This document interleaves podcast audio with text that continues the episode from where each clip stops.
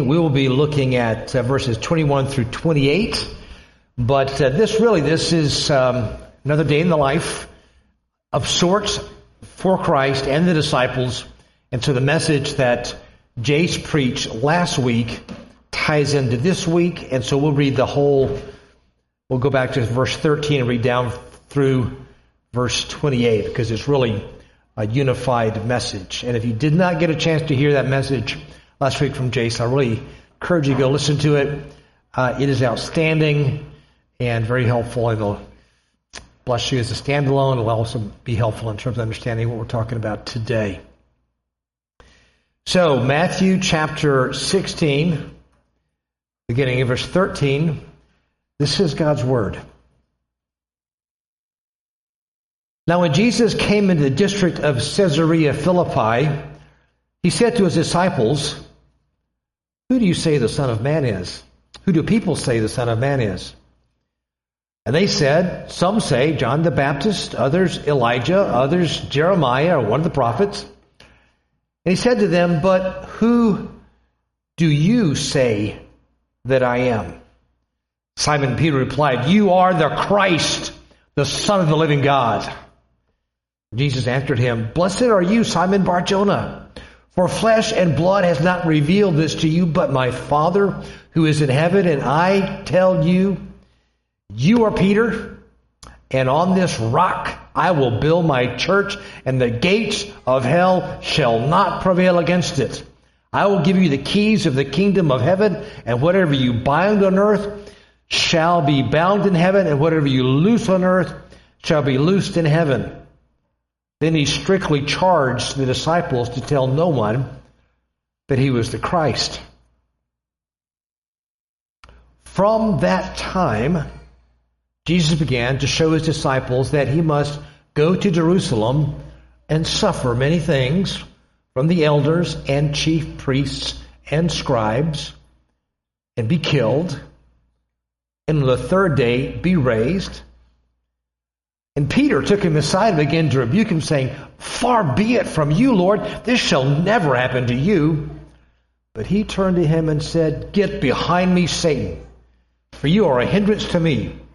You, for you are not setting your mind on the things of God, but on the things of man. Then Jesus told the disciples, If anyone would come after me, let him deny himself, take up his cross, and follow me. For whoever would save his life will lose it, but whoever loses his life for my sake will find it. For what will it profit a man if he gains the whole world and forfeits his soul? Or what shall a man give in return for his soul. For the Son of Man is going to come with his angels in the glory of his Father, and then he will repay each person according to what he has done. Truly I say to you, there are some standing here who will not taste death until they see the Son of Man coming in his kingdom. May God bless the preaching and believing of His Word, and may we stand in awe of the presence of God. For where God's Word is, God is. Let's pray. Father God, we, we do. We stand before your Word, Lord, and we, we pray you would stir us into revelation and appreciation and awe. May this Word come alive to us today. Help us to be changed by it, we pray. Help me to speak, Lord. In Jesus' name. Amen.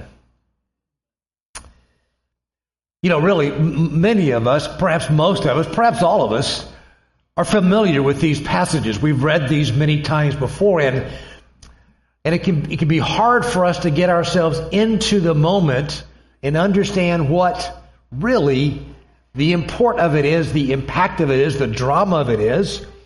Each day in the life of Christ recorded in the Gospels is stunning. We have the immense pleasure and privilege to look back and savor what Jesus was about. It's all about context here. Here is the Word made flesh. Jesus, through whom and by whom and for whom all things were made. And then there's that moment, that lightning stroke revelation where Peter knows by the revelation of the Father that Jesus is the Messiah. He is the Son of God. And that astounding moment was, was prepared before the foundations of the world. The plan for redemption was, was laid out and that moment was going to come. That decisive moment when men got it, at least in part. You are the Christ, the Son of the living God. Like a grandmaster in chess, Jesus, in that moment, when that was realized and said, began to move and started to move that would turn the tables on Satan. With these next few verses, Jesus points us to a fail safe way to fulfill God's plan for discipleship. He lays out a strategic plan, and in that plan is all we need to live a life as Christ's disciples. So we're just going to break apart these verses 21 to 28, four main points. Jesus revealed a strategic plan at a strategic moment. He gives a life changing rebuke. There's an absolute call to death and an unbreakable promise of power. The point number one, let me just review it. From that time, Jesus began to show his disciples they must go to Jerusalem, suffer many things from the elders and chief priests and scribes, be killed, and the third day be raised. From that time, it was this moment in time where things were put into place. Now the 12 disciples have received the revelation that he is the Messiah. Jesus unveils a four part strategic plan.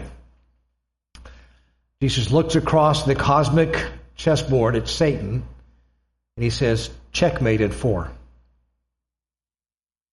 Four moves in this plan to win it all. Number one, go to Jerusalem. Go to Jerusalem. I, Isaiah prophesied that Jesus, the suffering servant, would set his face like flint to go to Jerusalem. Why Jerusalem? Jerusalem appears first in the scripture as the city of Melchizedek, the king of Salem, type of Christ. He goes and blesses Abraham when he comes back, having defeated the kings. Later, Jerusalem becomes the city of David, who is also a type of Christ. Under David and Solomon, Jerusalem becomes one of the wonders of the ancient world. The Queen of Sheba and others traveled to behold the glory of Solomon and of Jerusalem. John in the book of Revelation sees Jerusalem at the very end of time. He writes, And I saw the holy city, New Jerusalem, coming down out of heaven from God, prepared as a bride adorned for her husband. Someday we'll be in that city coming down from heaven. However, none of these glorious versions of Jerusalem actually describe the current conditions, the city that Jesus had set his face like flint to visit. Jerusalem of Jesus' time was a sinful, fallen mockery of God's purposes. Revelation chapter 11, verse 8, John the Revelator describes Jerusalem or someone prophesying the Jerusalem of Jesus' day in this way. It is the great city that symbolically is called Sodom in Egypt, where their Lord was crucified. This Jerusalem, to which Jesus has set his face like flint to go, was called Sodom and Egypt in the place of his crucifixion. When Jesus eventually arrived in Jerusalem, he wept over it. As a son of God, he had in mind a thousand years of God appealing to the people of Israel to love him and serve him. In a thousand years of them rejecting him and serving false gods and being overtaken and taken captive. And Jesus looked at them and he wept. Jesus knew Jerusalem was the city that kills the prophets. And he knew Jerusalem would be the place of his death. Daniel M. Doriani, in his commentary on Matthew describes it this way, talking about Revelation 11:8. He said Sodom represents sensuality, wantonness, and perverse self-indulgence.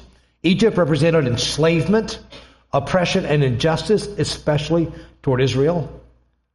The great city where the Lord is crucified is Jerusalem. It represents an eternal external religion that masks moral, and spiritual decay. This great city represents the sin of the whole world. God so loved the world, God so loves you, that Jesus, the giver of life, set his face towards Jerusalem for a journey that would end on a cross on a hill shaped like a skull. So one go to Jerusalem to suffer many things from the elders and chief priests and scribes. Jesus' plan was to suffer. His strategic plan was to suffer. Not just on the cross, but at the hands of religious and political leaders. Jesus had thousands of years of prophecy to fulfill. Along the way to the cross, Scripture foretells that he will be betrayed by a friend. The price of his betrayal will be 30 pieces of silver. He will be forsaken and deserted by his disciples. He will be accused by false witnesses. He will be silent before his accusers. He will be mocked, ridiculed, and rejected. He will be executed among sinners. His hands and feet will be pierced. His side will be pierced. Darkness will come over the land at midday. And finally, number three in his plan, he will be killed.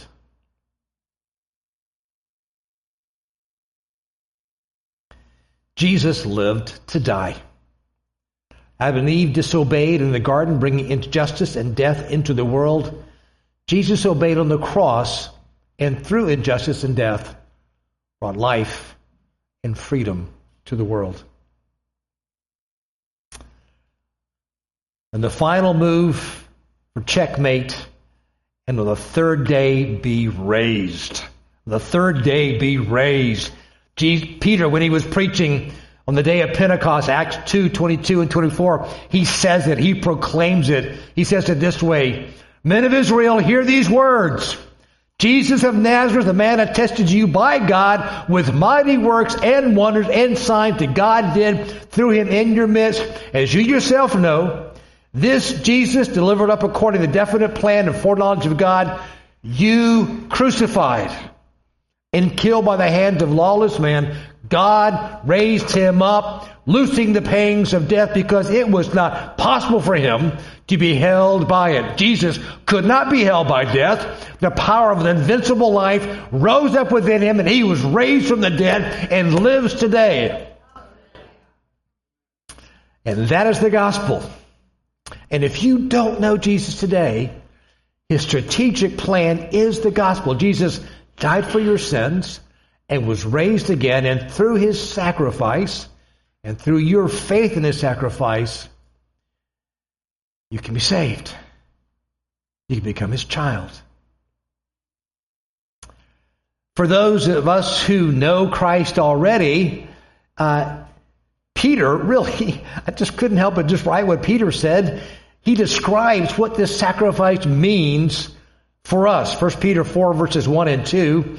Since therefore Christ suffered in the flesh, arm yourselves with the same way of thinking. Forever, forever, whoever has suffered in the flesh has ceased from sin so as to live the rest of his days in the flesh no longer for human passions, for the will of God. That is God's word to us as believers. Since we are in Christ, we receive the grace to no longer live in human passions, but for the will of God. We arm ourselves in spiritual warfare with this kind of thinking. So, what does that look like? Well, Peter gives us a description in verse 7. He says, Listen, the end of all things is, at hand. Therefore, be self controlled, church. Be sober minded for the sake of your prayers. Above all, keep loving one another earnestly. Since love covers a multitude of sins.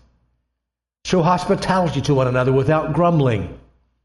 As each has received a gift, use it to serve one another as good stewards of God's varied grace. Whoever speaks as one who speaks oracles of God. Whoever serves as one who serves by the strength that God supplies, in order that in everything God may be glorified through Jesus Christ. To him belong glory and dominion forever and ever. And everybody said, Amen. Amen. That's what we're called to, church. That's the application.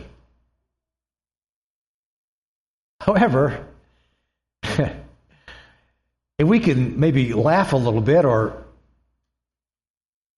shockingly, at this point in the story, the disciples don't get that. They don't understand what's going to happen at the cross. They don't understand Jesus has to die. And so, and so Peter argues against God's plan and received a life changing rebuke, a life changing rebuke. If your Bible's open, let's read the passage again. Verse 22. And Peter took him aside and began to rebuke him. Far be it from you, Lord. This shall never happen to you. But he turned and said to Peter, Get behind me, Satan. You are a hindrance to me, for you are not setting your mind on the things of God, but on the things of men. I didn't take long. Just Last week we, we read about it early. We read that Peter, by the Father, God spoke the revelation that we've been waiting since before the foundation of the world to hear. You are the Christ, the Son of the living God. And now, moments later, he is the mouthpiece of Satan. Shocking, astounding. Jesus had just called Peter a rock on which the church would be built and now he calls him a different kind of rock. The word hindrance in our text literally means stumbling block. Peter was in danger of becoming a rock of offense for Christ. You think about the, the work of the enemy, there's an eerie connection between the devil's temptation of Christ, you read about in chapter 4, and Peter's rebuke. In the desert, the devil questioned Jesus' identity. If you are the Son of God, turn the stone into bread, cast yourself down from the cliff. And then the devil offers Jesus a way to avoid the cross. The devil took him to a very high mountain and showed him all the kingdoms of the world and their glory. And he said to him, All these things I give to you if you will fall down and worship me. Then Jesus said to him, like he does to Peter, Begone, Satan. Luke tells us that when the devil had ended every temptation, he departed him until, until an opportune time. The time is now. The devil was lurking in Peter's confusion about the Messiah's true identity and Peter's own desire for political power. When that opportune time arrived, Satan struck again.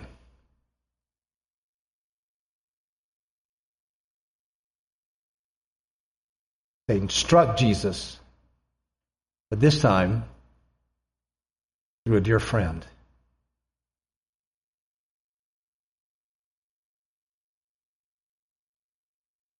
The cruelest blows can come to those who are closest to us.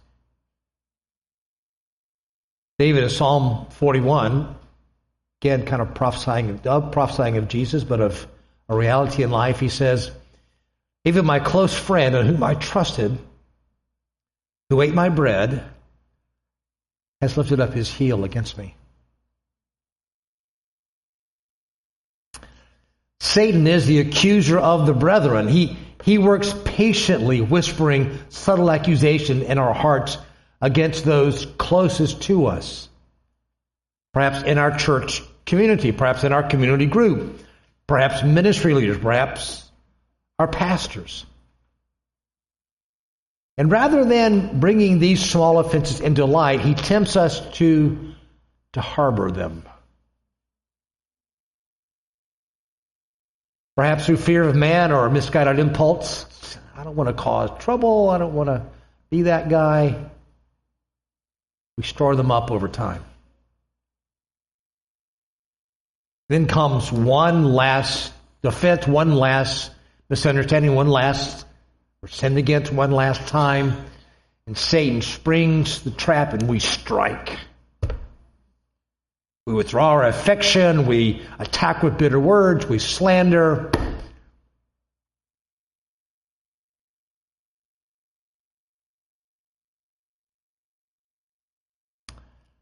Husbands and wives, we know all too well how to strike where it hurts the most, don't we? In moments of weakness or anger or hurt, we can drive our daggers into the tenderest wounds. And often we are blind to reality that we become a weapon in the hand of Satan.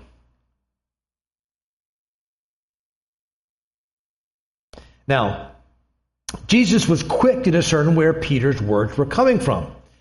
And in those moments in our lives, we have to step up and step in and to try to understand what's going on and to apply God's word.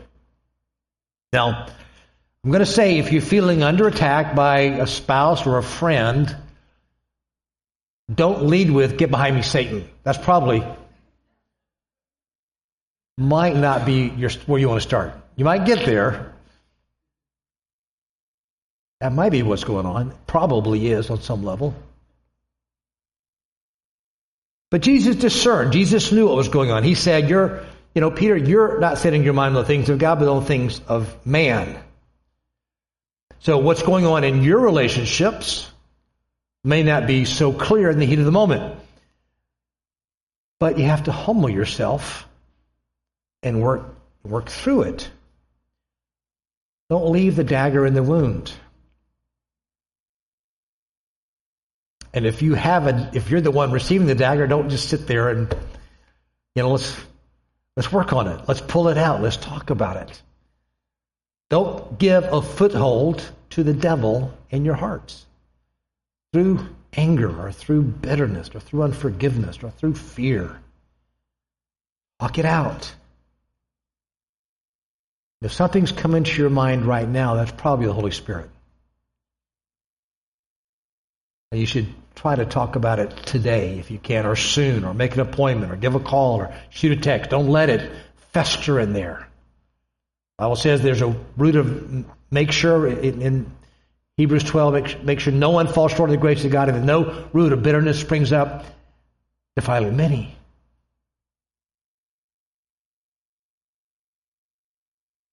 We can also unwittingly, unwittingly be his tool, Satan's tool, when we discourage others from doing hard things for Christ, from taking up their crosses, as we'll talk about more in just a few minutes. Parents, if your teen or young adult were to come to you with a desire to go into full time Christian ministry,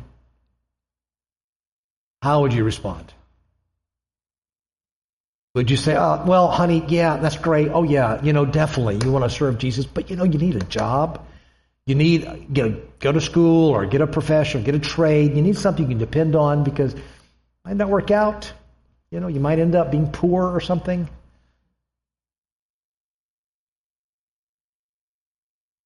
Parents, is that even a category as you talk to your kids about their future?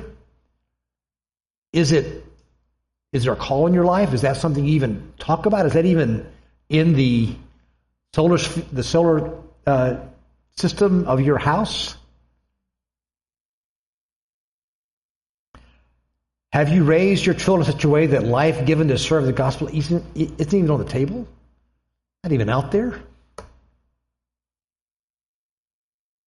So, young people, teens, young adults, have you considered giving your life for a full time Christian service? Perhaps to serve in an unreached people group with the gospel?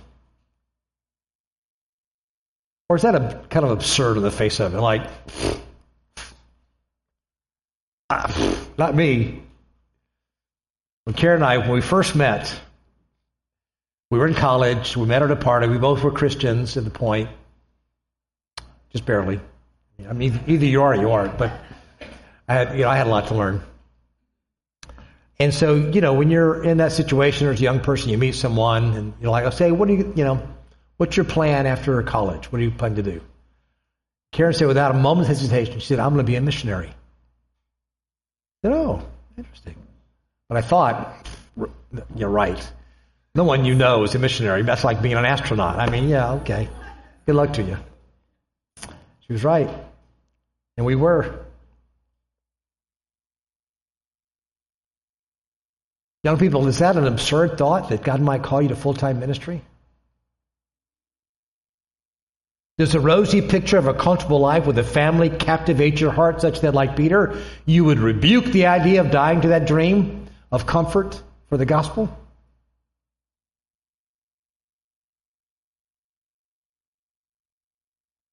On January 23rd, 1999, sorry, excuse me.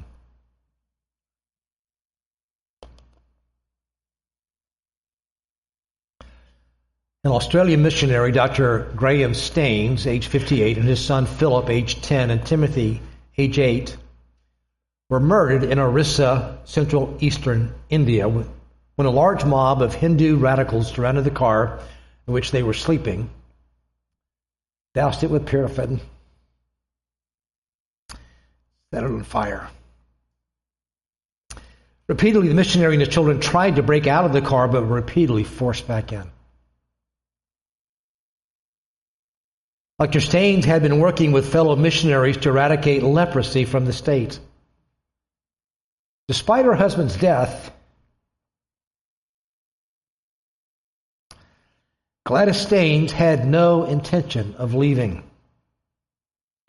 Mrs. Staines, then 48, instead continued working on plans to establish a 40 bed referral hospital for leprosy patients. Mrs. Staines related that many people in Australia, including her relatives, urged her to return home with her 13 year old daughter, Esther. But I told them, why should I? Mrs. Staines said. Graham would not have wanted me to pick up and walk away from the leprosy home.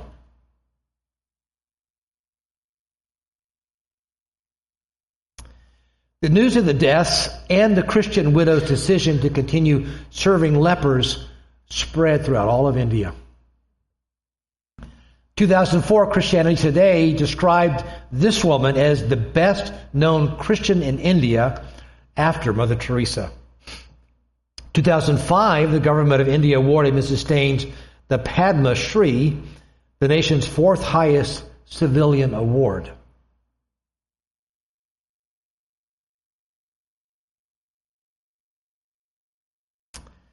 As a result of the contributions earned from the receiving that award, Staines transformed the leper's house she served at into a full hospital. 2015, Staines was awarded the Mother Teresa Memorial Award for Social Justice, and after she received the award, she stated, I thank God for his help in enabling me to carry out the work in caring for people with leprosy, even after my husband was killed.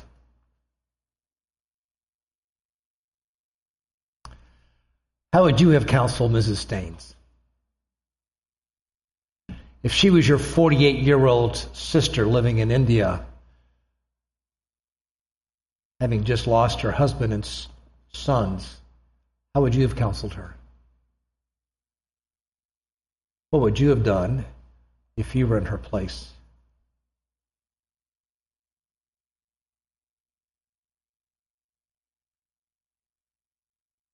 Number three in Jesus' plan, strategic plan, is an absolute call to death. An absolute call to death. If your Bible is open, look at verse 24. We're going to read it again. It's God's Word. This is, pay attention. This is what's, what I'm saying hopefully is helpful, but this is the real thing here. Then Jesus told his disciples, if anyone would come after me, let him deny himself and take up his cross and follow me. For whoever would save his life will lose it. But whoever loses his life for my sake will find it. For what will it profit a man if he gains the whole world and forfeits his soul? Or what shall a man give in return for his soul? For the Son of Man is going to come with his angels in the glory of his Father, and then he will repay each person according to what he has done. If anyone would come after me, anyone. As Jesus said, anyone, he lifts his eyes from those 12 disciples. He looks down the corridor of time through the Spirit into a small church building in Copley, Ohio. He looks at us. He looks at you. He's looking at us now. Jesus sees children that want to play. He sees teens that want to be liked. He sees young adults who want to get ahead in life. He sees middle aged folks who want stability. He sees senior citizens who want their comfort zone. Jesus sees through our actions, he sees through our intentions, he sees through our cultural biases, he sees through our fears.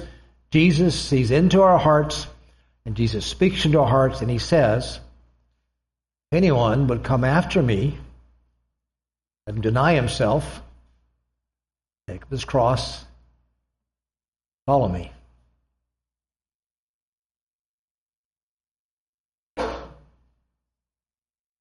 Now,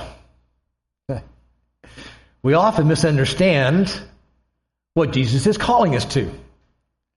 We think about the sorrow, of having to give up the things that we want. And we're, if I can't do this, if I don't get to do that, and we, we focus on that. And that too is part of Satan's plan. Jesus is not calling us to sorrow. Jesus is calling us to joy. To joy, to eternal joy in knowing and following Him. And C.S. Lewis, he so often nails it. He nails it in this classic sermon, Weight of Glory. It's kind of a lengthy quote we'll have for you overhead. He just really lays it open. So he says it this way If you asked 20 good men today what they thought the highest of the virtues, 19 of them would reply unselfishness. But if you asked almost any of the great Christians of old, he would have replied, love. The negative ideal of unselfishness carries with it the suggestion not primarily of securing good things for ourselves, but of going without them, for others, I should say, good things for others, but of going without them ourselves. As if our abstinence and not their happiness was the important point. I do not think this is the Christian virtue of love. The New Testament has lots to say about self denial, but not about self denial as an end in itself. We are told to deny ourselves and take up our crosses in order that we may follow Christ. And nearly every description of what we shall ultimately find if we do so contains an appeal to desire. Instead, if we consider the unblushing promises of reward and the staggering nature of the rewards promised in the gospel, it would seem that our Lord finds our desires not too strong, but too weak, We are half hearted creatures fooling around with drink and sex and ambition when infinite joy is offered to us. like ignorant children who, who, who want to go on making mud pies in a slum because he cannot imagine what is meant by the offer of a holiday at the beach. We are far too easily pleased. Listen, Jesus is not calling us to a life of misery, disappointment. He's calling us to take our eyes off ourselves. What's my comfort in life and death? That I am not my own. That is so powerful. He is calling us to take our eyes off ourselves, continually thinking about what I want, or what I deserved, or what I didn't get, or what he did to me, or what she said about me, or what should have happened, or this difficulty I had. That is misery.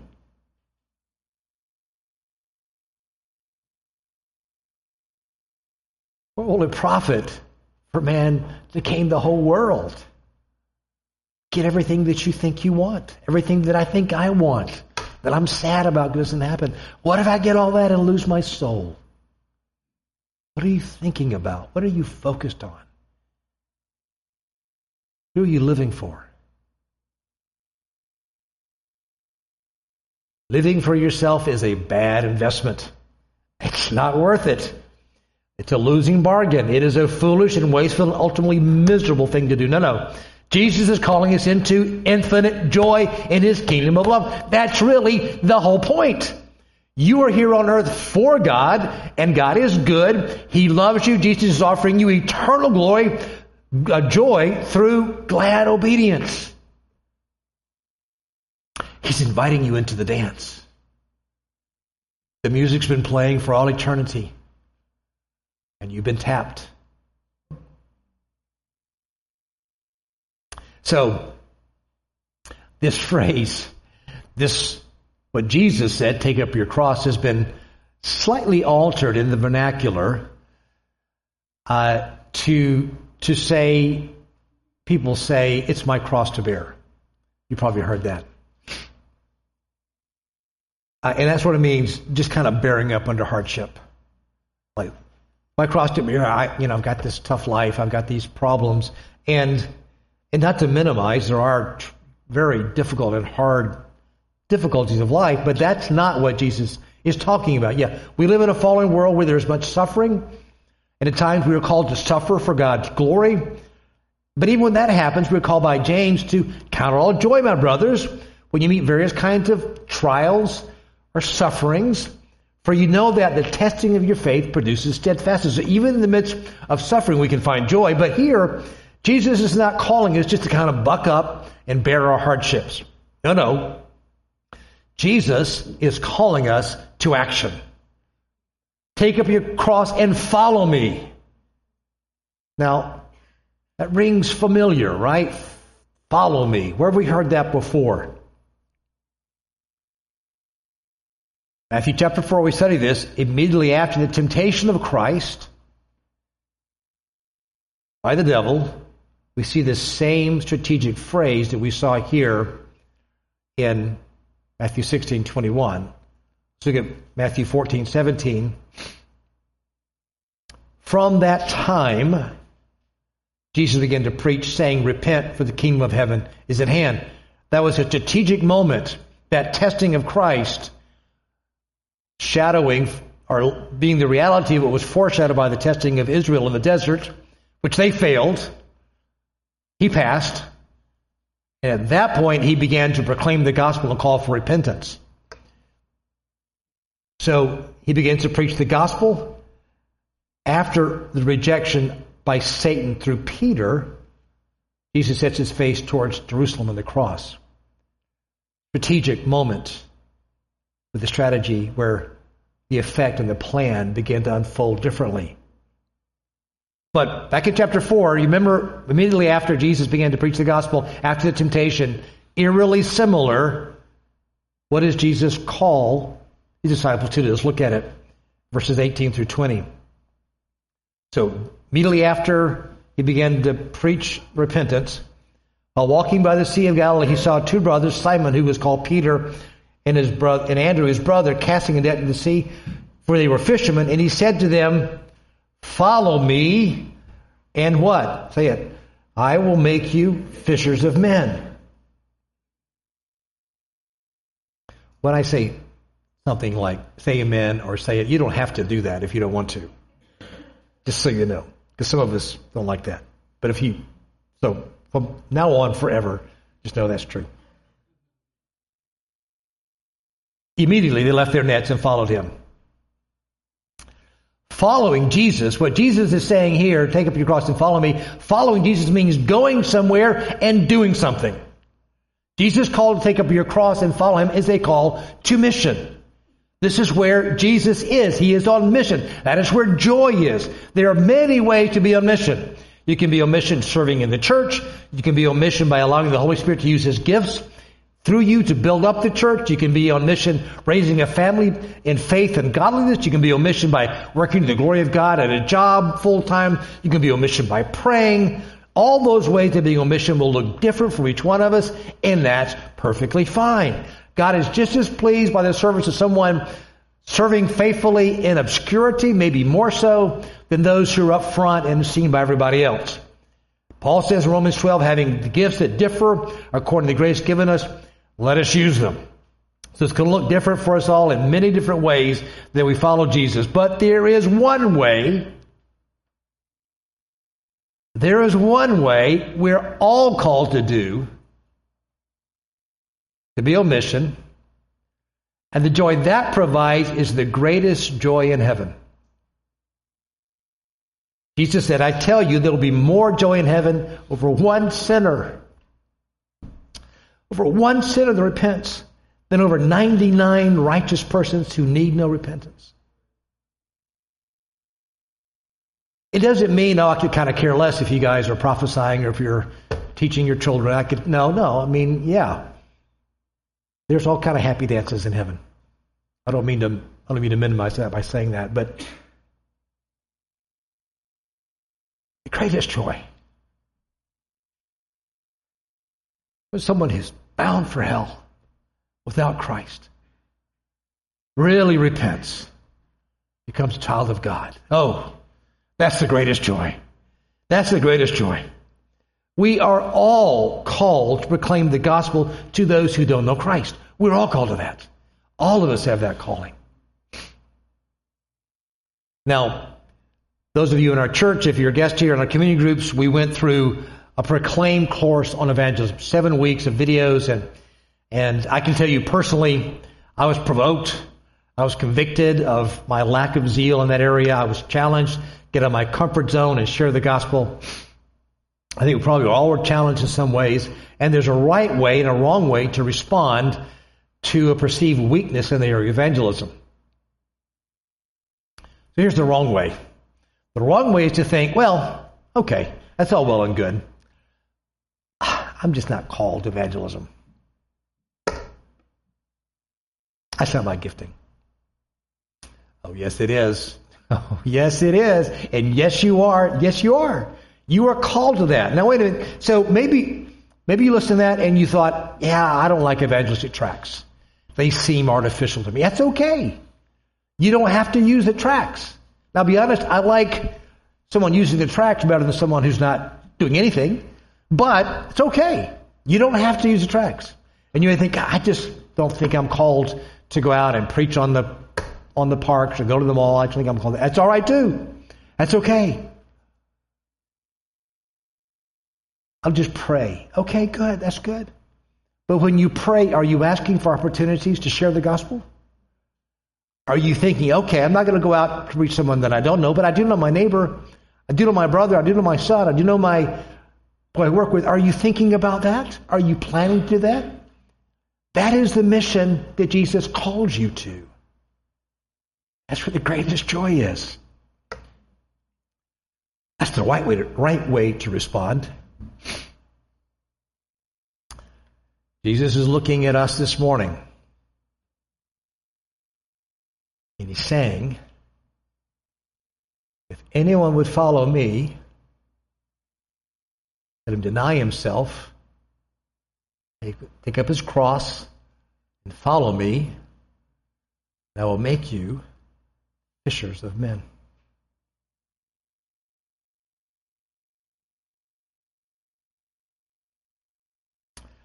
Number four, an unbreakable promise of power. An unbreakable promise of power. Verse 28, our last verse in our text.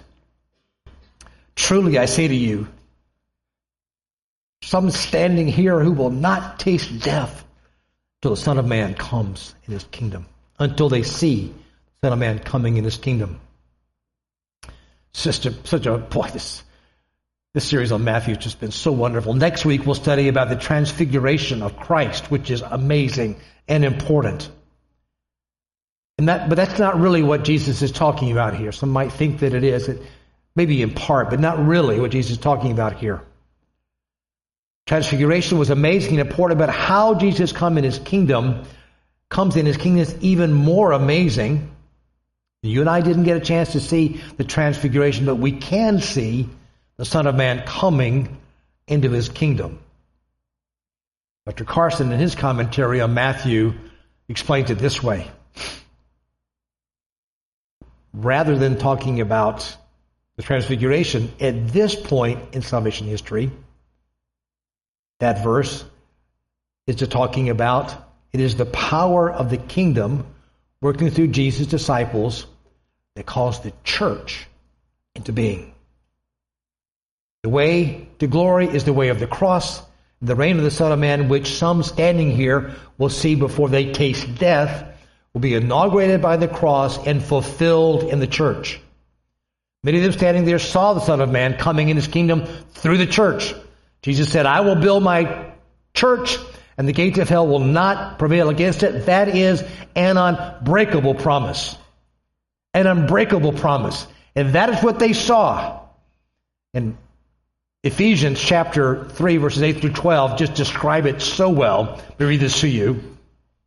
Paul speaking, To me, though I am the very least of all the saints, the grace was given to preach to the Gentiles the unsearchable riches of Christ and to bring to light for everyone what is the plan of the mystery hidden for ages in God who created all things so that through the church the manifold wisdom of God might now be made known to the rulers and authorities in the heavenly places and to the ends of the earth.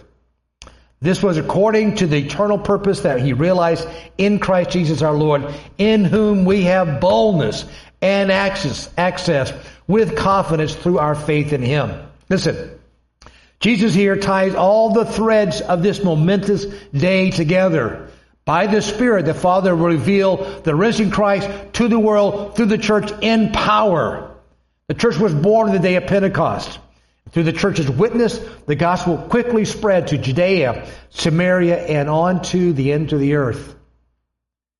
Peter's great confession points to Jesus' great commission that points to the church, which is God's fail plan, fail-safe plan for discipleship.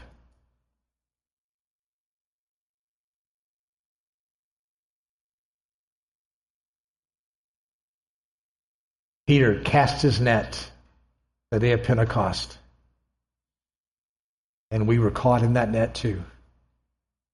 That long net that stretches down through the centuries to the end of time. And we're part of casting that net too. We're part of that plan, for the promise is for you and for your children, for all who are far off, everyone whom the Lord our God will call himself. Let's pray.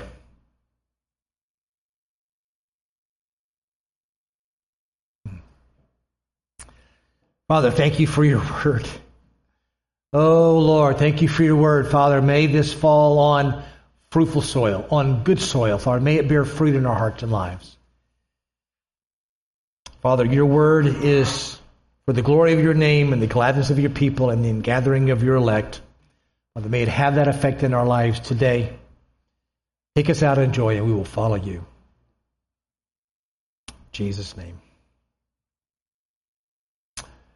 Will you stand with me, please? And